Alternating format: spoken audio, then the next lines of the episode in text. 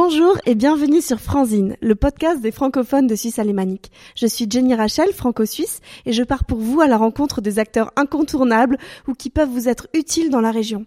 Aujourd'hui, Franzine présente un groupe de relocation suisse basé en Romandie qui propose différentes solutions logistiques. C'est Pellichet Group. À travers l'énergie et l'histoire de son directeur international, Régis Serrière, que vous allez entendre. Si vous êtes actif sur LinkedIn ou dans la CCIFS, vous avez forcément déjà vu son nom passer, Régis étant très proactif et tourné vers les rencontres. C'est d'ailleurs ce qui l'amène sur le podcast aujourd'hui et je m'en réjouis. Je le laisse se présenter et comprendre les différentes activités de la société. Bonjour Régis. Bonjour Jenny. Merci beaucoup d'être sur Franzine. Merci à vous, merci de l'invitation. Je suis vraiment ravie. Et puis ce que j'aimerais d'abord, c'est définir un petit peu votre parcours professionnel, ce qui vous a amené en Suisse, un petit peu de l'historique. Peut-être qu'on peut même commencer par Régis Enfant. Régis est avant toute chose, avant la Suisse, c'est un Alsacien. Mmh. C'est quelqu'un qui a, je dirais, des origines et des racines très fortes. Je dirais l'Alsace porte des valeurs qui se croisent assez avec la Suisse. Un petit bout d'école, un petit bout de BTS entre le Haut-Rhin et le Bas-Rhin. Et la vie professionnelle m'a rattrapé assez rapidement en me faisant démarrer un petit bout sur l'Alsace.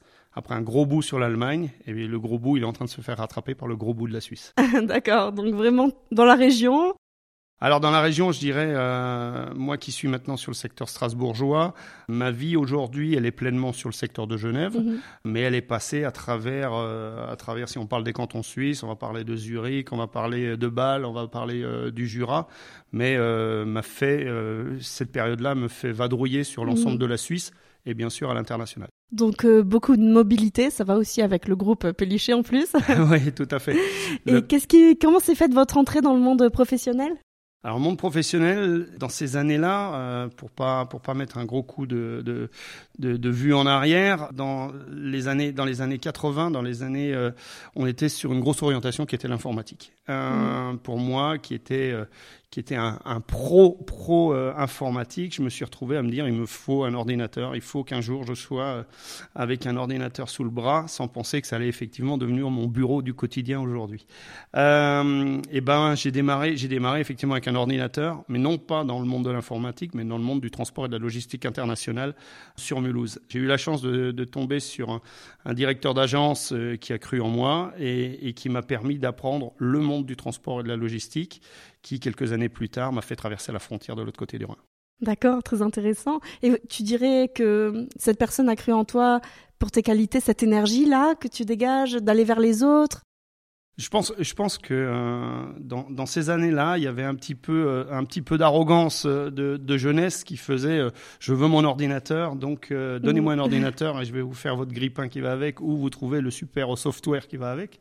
Mais il s'est passé aisément que j'ai accroché à un métier, celui du transport international, qui a beaucoup évolué par rapport aux années d'aujourd'hui, qui m'a permis d'apprendre et de me remettre un petit peu à la place que je suis aujourd'hui, ou celle qui m'a amené à celle que je suis aujourd'hui, d'apprendre étape par étape, puisque pour ramener une petite information à tous, dans ces périodes-là, on avait encore des frontières entre la France et les autres pays. On n'était pas encore dans cette grande Europe. Donc, il y avait un apprentissage qui était différent d'un point de vue route, maritime et aérien à celui d'aujourd'hui. Justement, votre opportunité pour vous expatrier, vous l'avez vu comment ? Alors, il s'est passé que... en étant sur Strasbourg, le pays voisin, il est à moins de 3 km. Donc, ouais. Au début, comme je parlais un petit peu de cet effet de jeunesse, on croisait la frontière des deux côtés assez aisément, quoi. Que ça soit pour aller visiter, que ce soit pour aller fêter, que ce soit pour aller célébrer, ça allait dans les deux sens. Donc, le mélange français-allemand se passait très aisément, qu'on ait la langue ou qu'on l'ait pas. Donc, c'est une demi-expatriation puisque je me retrouvais à revenir sur mon domicile chaque soir. À partir de 95, je me suis retrouvé dans la situation où j'ai voulu travailler à plein temps sur l'Allemagne. Et de là, tout en gardant bien sûr le pied-à-terre en Alsace, il s'est passé que j'ai commencé à voyager et à commencer à utiliser, on va dire, mes prestations de services clients et aller à l'autre bout de l'Allemagne, commencer à côtoyer d'autres frontières, la Tchéquie, la Pologne, la Slovaquie, etc., etc. Et ce qui a amené à envie d'aller encore plus loin. Une fois qu'on a commencé à faire les premiers 400 et les premiers 500 km, alors on s'est dit... si d'un point de vue professionnel, je ne veux pas dire... d'un point de vue kilométrage, j'ai fait plusieurs fois effectivement le tour de la planète, mais il y a des pieds-à-terre qui sont toujours très, très tentants, que ce soit professionnellement ou que ça soit d'un point de vue voyage personnel. Mais je veux dire, quand on voyage professionnellement, qu'on découvre des lieux comme la Nouvelle-Zélande, quand on découvre l'Australie, quand on découvre la Corée, quand on découvre des pays émergents dans ces années-là, quand je pense aux pays de l'Est, à un moment, on a envie de le partager avec les collaborateurs et on avait bien sûr, au moment où la famille grandit, envie d'emmener la famille là-bas. Et tout ça, c'était pour quelle société ? Alors, ça a été plusieurs sociétés du top 10 du transport et de la logistique mondiale. Au tout départ, sur la société française, c'était la société Alloin. Et je remercie Monsieur Alloin s'il profite de ce podcast.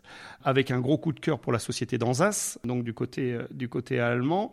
Avec là, un énorme coup de cœur parce que là, il y a une grande histoire puisque mon arrivée en Allemagne s'est passée avec un niveau d'allemand qui devait être relativement minable, je pense, et je pense que le chef d'agence que je félicite, que je remercie encore 100 fois d'avoir cru en moi à ce moment-là. J'ai fait 13 ans dans cette très belle société qui a été rachetée par la Deutsche Post et qui est devenue le DHL qu'on connaît maintenant tous aujourd'hui. D'accord. Et d'autres sociétés dont la société danoise DSV, où là j'avais une double casquette à l'Europe et un petit bout sur la direction générale au Danemark. Bon, ben, c'est encourageant de savoir qu'on peut apprendre l'allemand adulte, parce que maintenant, tu es bilingue. Même tri, puisque je dirais le français, l'allemand et l'anglais sont mon quotidien, avec quelques notions également maintenant d'italien et d'espagnol. Mais je dirais, on peut croire qu'aujourd'hui, que ce soit l'e-learning, que ce soit des professeurs à côté et autres, le meilleur bain reste le bain immergé. Et quand on n'a pas le choix, que ce soit pour commander sa bière ou pour répondre à un client, la force de l'exercice se fait de lui-même. Absolument, la nécessité, je suis assez d'accord. Et donc, la venue en Suisse ? La venue en Suisse, c'est en fin de compte... il semblerait que dans ce monde du transport et la logistique internationale, j'ai eu la chance de faire du bon travail. Et un jour, il y a une société française, la société GEFCO, on va dire franco-russe, à cette période-là, est venue me recruter d'Allemagne pour venir en Suisse, pour prendre la direction du commerce et du marketing de toute la Suisse. Et on a eu de très, très beaux échanges jusqu'en début 2019.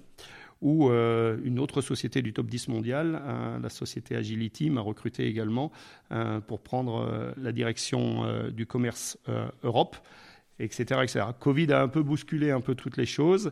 Et à partir de 2021, il y a un très, très gros projet de direction internationale donc chez Pellichet, qui est un des leaders en Suisse du déménagement, du transfert de bureaux et de sites industriels et d'archivage physique et numérique. Mais je pense qu'on va y revenir. Oui, absolument. Justement, on va se concentrer maintenant sur Pellichet. Et en fin de podcast, on va revenir un petit peu sur ton historique.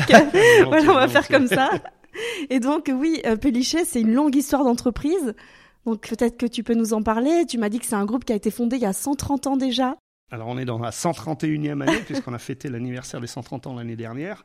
Alors, effectivement, une très, très belle entreprise, suisse. La société a vécu pendant 5 générations d'un point de vue du groupe familial. La société a été rachetée en 2011-2012 par le groupe Mobilitas. Et on se retrouve maintenant... à travers ce groupe-là, d'être présent dans plus d'une centaine de pays, avec 338 filiales dans le monde, à travers, donc je disais, le core business qui est effectivement le déménagement de privé ou le déménagement en B2B, mais également les transferts de bureaux, les transferts de sites industriels et l'archivage physique et numérique.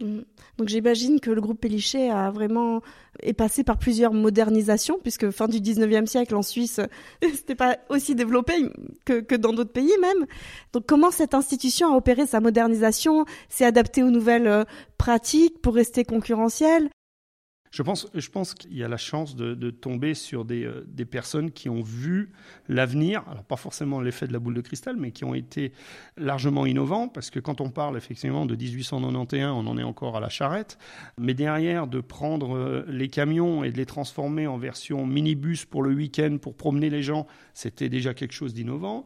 Après, on arrive d'être là sur la bonne opportunité quand, dans les années bouleversées de la Deuxième Guerre, de prêter les camions à la Croix-Rouge, ce qui amène un premier partenariat avec un organisme international. Derrière, d'être présent avec la Société des Nations, de faire le déménagement de la Société des Nations vers l'ONU qu'on connaît aujourd'hui. Arriver dans les années 70, d'être prêt à aller faire le pas à l'international, mais d'aller jusqu'en Asie, d'ouvrir des filiales en Asie, c'est quelque chose d'innovant pour ces années-là. Et étape par étape, et j'irai jusqu'à la situation d'aujourd'hui, je veux dire, de prendre des gens d'univers différents, c'est-à-dire d'avoir un CEO qui vient du monde de la prestation de luxe avec une vision de la prestation de service, de prendre un directeur international qui vient de la supply chain, de prendre des gens et de monter, je dirais, toute une équipe avec une vision, avec des envies et avec des moyens.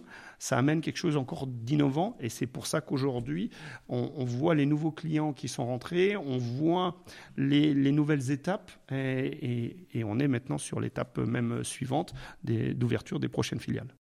Je voudrais justement parler de cette équipe que vous mentionnez. J'imagine que vous avez quand même un assez grand nombre d'employés, moi j'en ai pas idée, mais voilà, au niveau du management. Alors, si je prends l'ensemble de Pellichet Suisse, on frise la soixantaine de personnes. Mais ce qu'il faut savoir, c'est que dans ces trois corps de métier que je citais tout à l'heure, on se retrouve à avoir des pics de saison. Donc le pic de saison est habituellement de début mai jusqu'à courant octobre. Mais on passe vraiment de 0 à 100, presque plus rapide que la Tesla, et on arrive à doubler le nombre d'employés sur cette période forte. Donc on est soutenu par des partenaires et des sous-traitants qu'on a sous contrat chez nous, qui eux montent en même temps que nous, et après on utilise de l'intérim qualifié pour arriver à couvrir l'ensemble des demandes de cette période-là. D'accord, donc c'est parce que c'est la période où les gens déménagent. La version privée, on a effectivement beaucoup de déménagements où les gens profitent de leurs vacances en se disant maintenant on s'était programmé ça. 3 mois avant, on se dit on va déménager en juillet. Donc là, il y a une grosse partie sur le B2C. Le B2B a aussi son effet de renouvellement entre les expatriés qui partent pour 2 ans, 3 ans. De nouveau, Covid a un peu bousculé la donne. Mais on a, dans cette partie B2B, on a une grosse partie des organismes internationaux. C'est-à-dire qu'on déplace à la fois les ambassades, les missions permanentes et l'ensemble des ONG qui nous demandent aussi à ces périodes-là de déplacer des petites ou des grandes quantités. Et je reviens, que ce soit les personnes ou que ce soit leur bureau. Au niveau du management, dans le podcast, les gens que j'ai invités m'ont souvent dit qu'il y a certaines particularités suisses. Alors, je vais vous les dire et je vais te les dire, pardon, et tu vas pouvoir confirmer. Alors, en Suisse, on mise sur l'humain en récompensant cet humain, cet individu qu'on a, en le faisant progresser. Ça, c'est le premier point. Alors, oui, à la fois dans les valeurs de confiance et à la fois dans les valeurs d'engagement. La progression, en fin de compte, on veut fidéliser les gens. C'est-à-dire qu'on les forme à devenir, à les tirer par le haut et de grandir ensemble. Parce qu'une fois que le travail est fait au mieux au niveau de la base, ça aide au management de développer l'ensemble de l'entreprise. Je fais une petite parenthèse avec un exemple assez concret. Aujourd'hui, un déménageur, ce n'est plus un déménageur comme on peut l'imaginer en version d'épinal avec un petit t-shirt et des gros bras, quoi. Aujourd'hui, on a des gens qui sont vraiment câblés, qui ont besoin d'une vraie technique. On a des façons de porter, on a du matériel. Je veux dire, on ne lève pas un piano d'une certaine façon et on ne déplace pas un coffre-fort de 300 kilos version Schwarzenegger. Donc derrière, ces gens-là, ils ont à la fois une vraie technicité et derrière, une vraie représentation. Quand ces gens-là viennent à être nos collaborateurs, sont chez les clients, il y a maintenant un besoin de confidentialité, il y a un besoin de représentation et il y a un besoin de service. On est là dans chaque déménagement, pour rester vraiment sur ce métier-là, est vraiment à la carte, il est vraiment dédié. Non, c'est vraiment haut de gamme alors, c'est pas ce que j'ai connu. Bon, le deuxième point du travail en Suisse, c'est qu'on encourage tout le monde au niveau du management à travailler vraiment pour le succès de l'entreprise. Tout le monde a le même but de la tirer, de la représenter. Alors c'est juste, c'est tout à fait juste. Après, c'est le rôle du management d'être à la fois cette cohésion pour l'ensemble de l'entreprise. C'est tellement difficile avec toutes les raisons et toutes les personnes de trouver le bon programme ou le bon algorithme pour que tout le monde vienne avec le tatouage en se disant « je suis de cette entreprise-là ». Et c'est ça, en fin de compte, cette alchimie du manager pour trouver le bon dosage pour que l'ensemble soit tiré vers le haut. Oui, ouais, vraiment, c'est le plus dur, je crois, ouais. L'humain. Et le troisième point, c'est la flexibilité justement des embauches, des sorties de poste, voilà, de l'intérim. Alors la flexibilité, oui. Après, elle est à double tranchant. Moi qui étais vraiment sur des zones frontalières, que ce soit à Bâle avec le côté de la belle Alsace d'un côté, avec le côté genevois, avec la Savoie, la Haute-Savoie, le Pays de Gex et autres, on comprend qu'il peut y avoir un certain appel d'air à venir sur le territoire suisse. Maintenant, cette compréhension de l'employé de savoir qu'il vient sur le territoire suisse, eh ben, ce n'est pas simplement de se dire « j'ai l'image d'Épinal de la Suisse et je vais en avoir tous les avantages ». Non, il y a un vrai engagement et cet engagement reprend un peu les deux valeurs qu'on citait juste avant. Et de se dire « attention, tu viens pour un travail ». Tu le fais dans l'esprit avec l'ensemble de l'équipe, tu es tiré par le haut, tu as une vue de carrière derrière, ne viens pas juste pour consommer. Mmh. Viens être un acteur de ce développement tous ensemble. Oui, c'est très juste. Merci de l'avoir souligné. Mais justement, tu parlais des frontaliers. Oui. Et j'imagine que vous, qui êtes basé quand même à Genève, du coup, au niveau de la mobilité, des services que vous proposez, vous avez vraiment poussé cette idée du marché frontalier. Alors on profite effectivement du marché frontalier, non pas pour une histoire de finances et autres, on est vraiment sur le marché frontalier par le biais de l'expertise. Mmh. Aujourd'hui, et je le répète, les collaborateurs ne sont pas simplement que des jolis hommes bodybuildés et des femmes qu'on aurait mis derrière l'ordinateur. Voilà, toutes ces images un petit peu restreintes.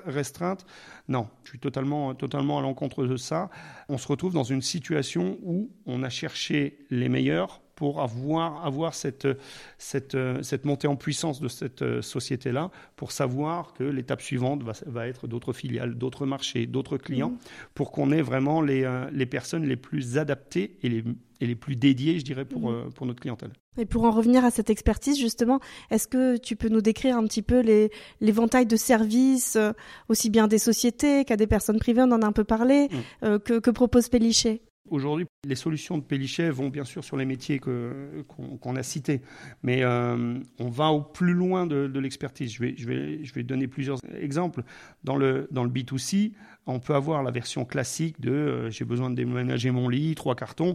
Je dirais c'est la version standard, c'est la version même version économique. Comme l'étudiant aurait besoin de déplacer ces 3 éléments. Voilà.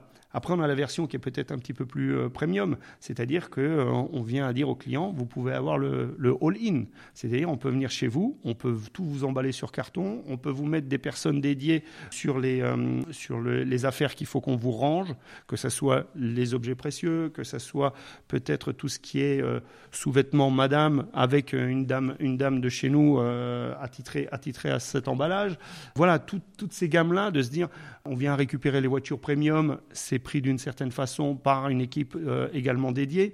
Il y a tout un catalogue de possibilités qui vont jusqu'à se dédier ou ce all-in, comme je l'ai dit, au départ. Ça, je dirais, c'est plus dans une idée B2C. Dans la version B2B, on est à peu près sur la même idée. C'est-à-dire que l'entreprise qui envoie ou qui fait revenir son expatrié, on est dans la même approche de se dire on va venir chez vous, que ce soit en version physique ou que ce soit en version numérique, établir un cubage. Vous avez telle et telle armoire, tant et tant de marchandises et autres. Et de cette partie-là, c'est vous qui allez définir. Est-ce que c'est vous qui allez vouloir le mettre en carton ? Est-ce que c'est nous qui allons le faire ? Est-ce que vous voulez quelque chose de plus sécurisé, etc. Est-ce que vous voulez que ça aille plus vite en aérien ? Est-ce que vous le voulez en maritime ? Le champ des possibles est totalement ouvert. Et je dirais, c'est le grand catalogue et au choix et à la décision du client. Et en plus, la grande difficulté avec la Suisse, c'est quand même toutes les démarches administratives, les douanes. Ouais. Tout à fait. Alors, dans cette partie-là, on aide et on soutient nos clients par le fait de la veille administrative régulière. On vient avec les nouvelles données en leur disant, attention, ce que vous aviez fait il y a 3 ans, aujourd'hui, on n'a plus le droit. Attention, telle et telle marchandise, vous ne pourrez pas l'emmener. Attention, telle et telle marchandise, ça va être déclaré de telle et telle façon. Donc, tout ça, on les soutient, on les aide et ça vient dans cette idée de, je vais parler de relocation, où certains clients nous demandent de dire, vous avez tout clé en main. Vous me trouvez un appart, vous me trouvez une maison, vous me trouvez l'école pour les enfants, vous me trouvez la voiture qui va bien, etc. Tout ça, vous avez clé en main. Luxe. Voilà. Après, c'est des projets qui se font pas du jour au lendemain. Il y a quand même un travail de fond dessus, mais on va, je redis, de l'exemple du matelas et des 2 cartons jusqu'à l'autre bout du monde avec le grand luxe, merci Jenny, en tout dédié. C'est drôle, on est dans une société qui veut tout dématérialiser, mais finalement on est très très occupé par le matériel. Et justement, si on peut être aidé dans ces grands moments-là de changement de carrière, où la personne doit quand même se concentrer sur son nouveau poste et pas sur où je mets tel meuble, donc ça peut être vraiment... Et au niveau... je voudrais juste rajouter, il y a un point qu'on n'a pas encore échangé dans cette partie-là, c'est qu'en fin de compte, le déménagement n'est pas de la logistique. Alors oui, mais en fin de compte, si vous ramenez ça à vous, on va rentrer dans votre intimité. On va venir déplacer vos affaires, pas simplement du mobilier et autres. On va commencer à rentrer, je vais prendre les classiques, ce qu'on entend en disant « protégez-moi les albums photos attention, ça c'est les habits de mon gamin quand il avait 5 ans, aujourd'hui il en a 17, protégez-moi ça ». On rentre dans une intimité, donc plus une confidentialité qui va avec. Et tout ça, ça reste... je redis, pas de la vraie logistique. On en est sur du dédié. On en est sur quelque chose vraiment adapté à la demande du client parce qu'on devient, je ne dirais pas client-fournisseur, on devient quasiment partenaire.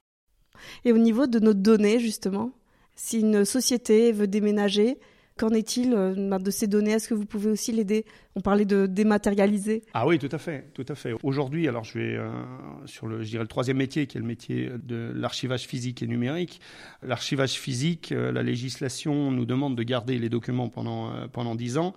Et je dirais que Covid nous a un petit peu aidés sur ce coup-là. Je vais m'expliquer, c'est que pendant cette période, que ce soit 2020 ou 2021, ces petites périodes de confinement, on a beaucoup d'entreprises qui sont venues vers nous en disant « Écoutez, j'ai 50, 60, 90 palettes qui sont chez moi, il me faut de la place, j'ai besoin d'élargir la place des bureaux, on doit se tenir à la législation avec les distances, sortez-moi les archives, est-ce que vous pouvez les prendre chez vous ?» Donc, si les archives, je dirais, sont structurées et ordonnées, aucun problème. Donc, on prend, on va dire...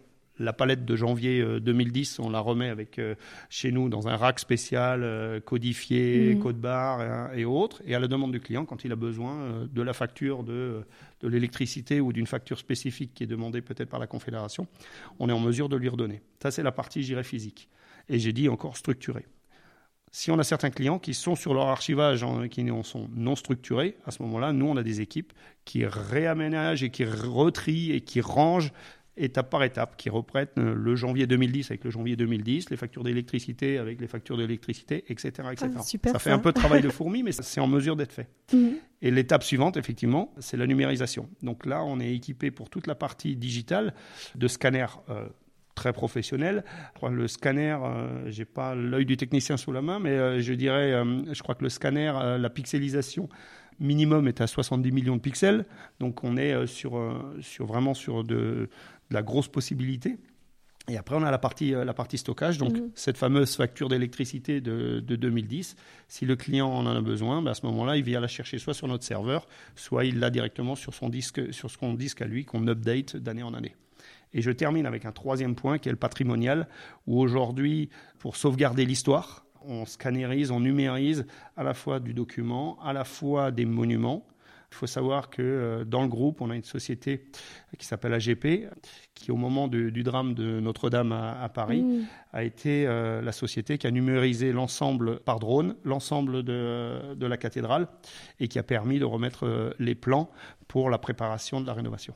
Est-ce que tu as d'autres anecdotes comme ça de grands groupes, organismes que vous soutenez dans leur stratégie internationale ? Oui, on en a plusieurs. Après, il y a un peu une notion de confidentialité. D'accord. Mais il y a des très beaux exemples. Moi, si je dois croiser les deux vies, entre la vie de la supply chain et aujourd'hui la vie de la mobilité internationale, et je dirais il y a une société blanche et bleue sportive très connue en France qui est venue s'implanter en Suisse et qui est membre également de la Chambre de commerce. Ah, c'est bon, je l'ai.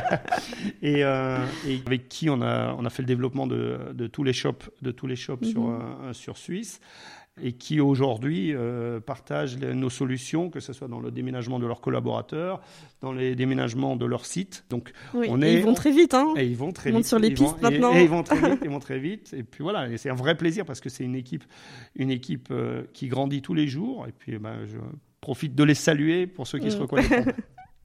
Bon, c'est une belle anecdote, celle-là, parce qu'on en est très fiers quand même. On est content d'avoir nos produits français aussi ici. Exactement. Alors, Régis, donc j'ai dit que Pellichet est basé en Romandie quand même. C'est votre origine. Mais donc ici, c'est Zurich. Est-ce que vous pourriez prendre des contrats de toute la Suisse ? Est-ce que c'est aussi un projet éventuel de s'installer en Suisse alémanique ? Est-ce qu'il y a une offre dans le secteur qui laisserait de la place à Pellichet ici, selon toi ? Alors tout à fait. Alors déjà Pellichet, Pellichet Genève couvre déjà l'ensemble de la Suisse. On le couvre de plusieurs façons et surtout dans cette image de prestation client et de ce côté dédié. C'est-à-dire qu'il y a peu, c'est-à-dire qu'en mai 2021, pour justement rester dans le soutien de nos clients, on s'est rapproché d'eux. On a ouvert sur Orbe, dans le canton de Vaud, pour être au plus proche de la Chaux-de-Fonds et le Locle, pour être au plus près de la branche horlogère avec qui on travaille dans les déplacements de sites industriels. Sur la partie suisse alémanique, qu'elle aille, je dirais, de la frontière autrichienne jusqu'à Berne, on va dire toute cette banane économique, là-dessus on est déjà présent, mais on est présent à travers nos solutions, de temps en temps nos véhicules, nos hommes, mais aujourd'hui la grosse majorité reste par le biais de certains partenaires. La bonne nouvelle, c'est que d'ici peu, je vais pas commencer, je vais plus teaser avant d'en faire le buzz et de poser des dates, mais d'ici peu, effectivement, je dirais les deux grands aéroports, que ce soit celui de Bâle et de Zurich, devraient retrouver des agences Pellichet d'ici peu. Ah, très bien, bienvenue. Je suis ravie, merci de l'annoncer dans le podcast en avant-première. Bon, j'aimerais en venir aussi à la question des douanes qu'on a un peu évoquée. Il y a différentes charges administratives à connaître pour une entreprise. On l'a aussi évoqué avec Émilie et Claire de la CCIFS dans le podcast. Mais en gros, exemple, donc j'ai une société en Belgique, pour pas dire la France, et je souhaite vendre mes produits en Suisse. Alors là, on est sur du bilatéral entre la Belgique et la Suisse. Mmh. Après, pour rester centré sur le sujet de Pellichet, ouais. Pellichet, on s'en occupe, on travaille avec des transitaires, on travaille avec des logisticiens. Ces gens-là, et pour profiter que eux puissent également avoir un podcast vers toi, c'est plus eux qui seront en mesure de donner cette réponse-là. Moi, l'expérience fait que effectivement, je peux répondre dessus, mais je préfère leur laisser la parole à eux, qui sont les vrais acteurs aujourd'hui, les transitaires. Ce que je voulais savoir, c'est si je pouvais avoir un ordre d'idée, savoir si c'était accessible aussi aux PME. Alors, au niveau financier... La partie douanière. Oui, voilà, ouais, alors la partie douanière, pour se faire aider, je pense que dans chaque société, chez chaque transitaire, chez chaque société du monde du transport et de la logistique, ils ont des collaborateurs qui seront prêts à aider, et je l'espère, prêts à aider l'ensemble des clients. Là où il y a des particularités à voir, comme chaque dossier va être différent, on va parler en quantité de marchandises, on va parler en type de déclaration et autres. Après, ce sera une réponse qui sera adaptée aux besoins du client. Ok, super. Je suis une entreprise française. Je m'installe en Suisse et je dois faire un recrutement, mais je ne connais personne. Est-ce qu'au niveau RH, je peux aussi vous demander, est-ce que vous pouvez m'aider à trouver pour tel emploi ? Là, je vais ouvrir une porte qui est la force d'un réseau suisse. Aujourd'hui, quand on a une société qui est reconnue, implantée et présente maintenant depuis plus de 130 ans en Suisse, effectivement, on a un réseau qui est fort. L'ensemble de ses collaborateurs portent également un réseau. Je vais mettre un de nos partenaires qui a toutes ces clés-là, qui est la Chambre de commerce France-Suisse, mais également la CCIG, donc la Chambre de commerce et d'industrie de Genève. Ces gens-là sont des acteurs qui peuvent aider aux implantations, que ce soit pour les franchisés, que ce soit pour les différents RH, pour le recrutement. Et puis tous les acteurs qui sont des acteurs de grands noms de l'intérim ou des grands noms que ça soit, si je vais prendre quelques-uns qui sont également à la Chambre de commerce, que ce soit nos amis de chez ProMan, que ce soit les amis de chez Manpower, de chez Crit, de chez Adeco, et on pourrait faire le catalogue complet, et tous ceux auxquels je pense également. Derrière, tous ces gens-là ont les clés pour aider. Je reste sur la partie réseau. Aujourd'hui, en version individuelle, il est toujours bien d'avoir un demi-pied de l'autre côté de la frontière et de se dire, tiens, je connais quelqu'un qui connaît quelqu'un qui connaît quelqu'un. La force de la Suisse, cette fidélisation, cet effet de confiance l'un envers l'autre, et d'aider la version locale, feront qu'on trouvera toujours un partenaire, une écoute pour aider à la demande. Je suis vraiment d'accord avec toi. Est-ce que tu veux encore dire quelque chose sur Pellichet, quelque chose qu'on n'aurait pas mentionné ? Parce qu'après, je veux repasser à la partie privée. Non. On a, pour moi, maintenant, ça fait un peu plus d'une année chez Pellichet. On a vraiment un bel avenir devant nous. Un travail de fond qui est fait par les équipes. Et puis, je profite de les féliciter et de les remercier encore une fois. On l'a fait à travers les actions qu'a fait le CEO, donc Stéphane Dizan, qui ont été faites fin d'année. Je dirais, la réussite de cette première année 2021 va en appeler des autres et que des belles. On vous le souhaite. Merci. Alors, au niveau privé, donc, tu travailles dans le transport et ta famille qui vit entre plusieurs pays. Un podcast ne suffira pas. Oui, alors, pour des raisons, je dirais, d'opportunité.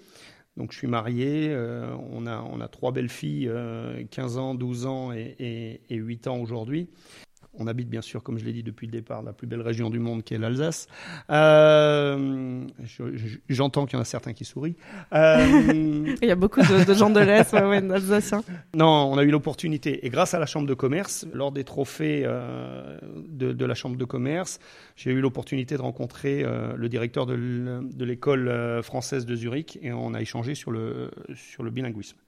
L'opportunité de voir qu'il y a certaines écoles qui ont une ouverture à l'international. On s'est retrouvé dans le fait, au moment où notre grande fille devait rentrer au secondaire, d'avoir l'opportunité de pouvoir la rentrer dans ce type d'école. L'école la plus proche du domicile était sur le côté allemand, à 60 km au sud de la maison. Et on a pris le pas de mettre notre grande là-bas. En internat. Non. Alors, l'internat était effectivement la première idée et l'opportunité s'est triplée puisque l'école nous a proposé de prendre la deuxième au primaire et de prendre la première à la maternelle. Donc, on s'est jeté dans le bain direct en disant oui, go. Et c'est là que le logisticien a démarré, malheureusement, ce coup-là en deuxième temps, de se dire comment on va faire pour emmener les filles à l'école tous les matins, comment on va faire. Bon. Donc, on a trouvé la solution d'avoir un pied-à-terre sur l'Allemagne qui permet que les filles aillent à l'école en semaine. Alors maintenant, Freiburg est une ville relativement pratique, safe, qui fait que les filles ont leur autonomie pour aller à l'école. Et derrière, on a madame qui est infirmière, qui est sur France et un petit bout sur Suisse, et moi qui suis la totalité du temps en Suisse.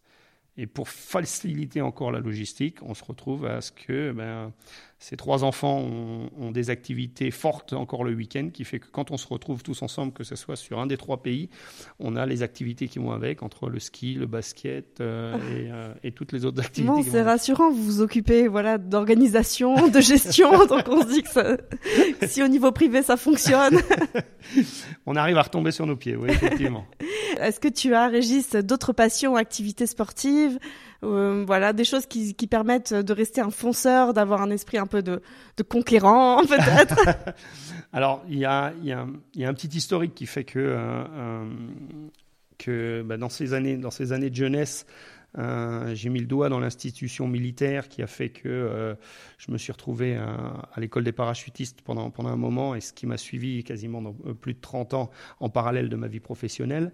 Donc il y a tout ce monde de la 3D, de la 4D, et je dirais notre amour pour les voyages et pour la montagne, qui fait qu'on a plus de facilité à se retrouver à plus de 3000 mètres à moins 16 degrés que se retrouver sur un banc de sable à plus de 30. Et cet esprit militaire, sportif, ça a aussi beaucoup encouragé ton caractère ? Je pense que c'est une histoire d'engagement. C'est-à-dire qu'il n'y a pas d'engagement minimum. Je n'ai pas le sentiment qu'on doit ou qu'on sait faire quelque chose qu'à moitié. La mission, elle est donnée et on va au bout de la mission, que ce soit d'une version privée ou que ce soit d'une version professionnelle. Pour revenir sur la version professionnelle, un engagement, et en plus en Suisse, donner à un client en disant « je vais vous trouver la solution », oui, je vais vous trouver la solution. L'idée de persévérance va, je ne dirais pas jusqu'à l'abnégation, mais on va au bout des choses. Donc, le grand couteau suisse pour un Français. Oui, là je fais un clin d'œil à nos amis de chez Suisa. Donc le couteau suisse moderne, avec effectivement toutes les solutions, mais on revient dans ce côté d'adaptabilité. Quand on voit qu'un ambassadeur comme Mike Horn a choisi le couteau suisse de chez Suisa, c'est que effectivement dans l'abnégation, on n'a pas mieux. Oui, voilà, absolument. Alors, quel est ton plus grand succès et aussi peut-être un échec en entreprise, et qu'est-ce qu'on en apprend, qu'est-ce qu'on en tire ? C'est difficile. Je vais rester... C'est souvent les valeurs humaines. Mais je vais prendre un exemple d'échec. Avec la crise financière de 2008, j'étais à la direction internationale et j'avais 21 employés. J'ai dû, malheureusement, à la demande de la direction générale, devoir me libérer de personnel. Et là, j'ai plus un sentiment d'injustice de devoir licencier une personne pour des raisons qui ne sont que des raisons financières ou d'ajustement. Et par le fait qu'elle n'était pas mariée, qu'elle avait que 21 ans et qu'elle était la dernière rentrée. Et ça, ce n'est pas une tâche dans l'ensemble du CV, mais c'est de me dire il y a une certaine injustice dedans. Aujourd'hui, j'ai plus la fierté de dire j'ai engagé plus de personnes que je n'en ai licenciées. Mais voilà. Dans les exemples, du côté positif, c'est ces réussites en équipe. On parlait de cette grosse société sportive. Je ne l'ai pas réussi seul, mais ça a été un coup par rapport à d'autres concurrents qui étaient présents. Mais c'est nous qui avons réussi cette implantation-là. Et je garde un clin d'œil pour une réussite qui a été prise par le cœur. Et encore une fois, grâce à la Chambre de commerce, on a le skipper, le navigateur, l'aventurier Yvan Bourgnon, qui, après avoir fait sa présentation du défi du Sud qu'il avait fait un jour à la Chambre de commerce, il cherchait des solutions logistiques pour faire son fameux défi du Nord qui partait de l'Alaska pour aller au Groenland. On a eu la chance de bien échanger ensemble, et je reviens sur des valeurs humaines, et grâce à la société GEFCO à ce moment-là, de mettre en place toute la logistique pour emmener son bateau, on va dire, de France, de l'emmener jusqu'en Alaska et de le suivre dans l'ensemble du projet jusqu'à destination. Et la petite aventure qui devait être on va arrondir sur un mois, s'est transformée en 2 mois et demi. Et donc là, ça rapproche les hommes, ça rapproche les équipes, parce qu'au quotidien, on venait prendre de ces nouvelles. On savait qu'il allait être limité en vivres, on savait qu'il allait être limité par les glaces et autres, mais on a gagné tous ensemble. Ça, c'est un grand succès, parce que déjà, il faut avoir le contrat. Oui. Faut donner confiance à la personne et puis après voilà, comme tu dis, il faut le suivre dans le temps. Ah, ça a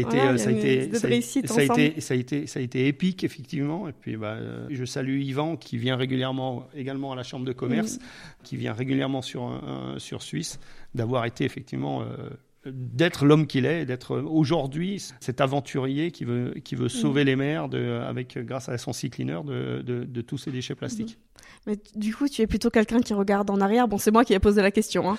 mais ou plutôt quelqu'un qui fonce, qui va vers l'avant. Non, je pense qu'on a.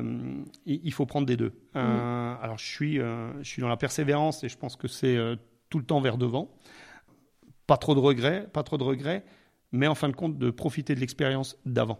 Le fait du passé, mais que ça soit pas forcément le mien, que ça soit tout celui de l'histoire, font qu'on se retrouve à avoir des moments de se dire si ça a été fait comme ça dans ces années-là et que ça a marché, Pourquoi aujourd'hui, ça ne devrait pas le faire ? Oui, voilà, c'est ça. Et alors, un petit message, un petit conseil pour des jeunes qui veulent se lancer, avec les données qu'il y a actuellement, quelles possibilités tu peux voir pour eux ? Quels conseils, je sais pas, voilà, de mental ? Ouais, alors là, je vais rester peut-être dans cette idée un peu de la situation actuelle. Alors effectivement, en plus on a une météo ce jour-là qui nous aide pas. C'est-à-dire d'arrêter de croire au bashing, quoi, de se dire rien ne va, tout est catastrophique, j'y arriverai pas, etc. C'est plutôt l'effet inverse. C'est là que ça devient motivant. Si tout était aussi facile que ça et si tout le monde devait faire le même métier ou avec les mêmes facilités, il n'y aurait pas de challenge, il n'y aurait pas d'envie, on serait comme certaines séries le présentent sur Netflix. Je dirais plus que aujourd'hui l'éveil à la culture et l'éveil à l'envie donnent les clés de demain. Quand on voit les startups qui démarrent, quand on voit les gens qui ont envie de sortir de chez eux, aller à l'autre bout du monde pour apprendre, pour connaître, et puis je reste sur, on parlait de passé, mais je me dis, un gars qui a traversé la frontière, qui savait dire 3 mots en allemand et qui s'est retrouvé à la direction de la Suisse alémanique, etc., dans différentes sociétés, c'est que si moi j'ai pu y arriver, aujourd'hui nos jeunes auxquels on y croit ont largement ce pouvoir-là. Régis pourrait aussi être coach en entreprise. Je pense que les auditeurs seront d'accord avec moi. Merci Jenny. Merci à toi pour tous ces partages.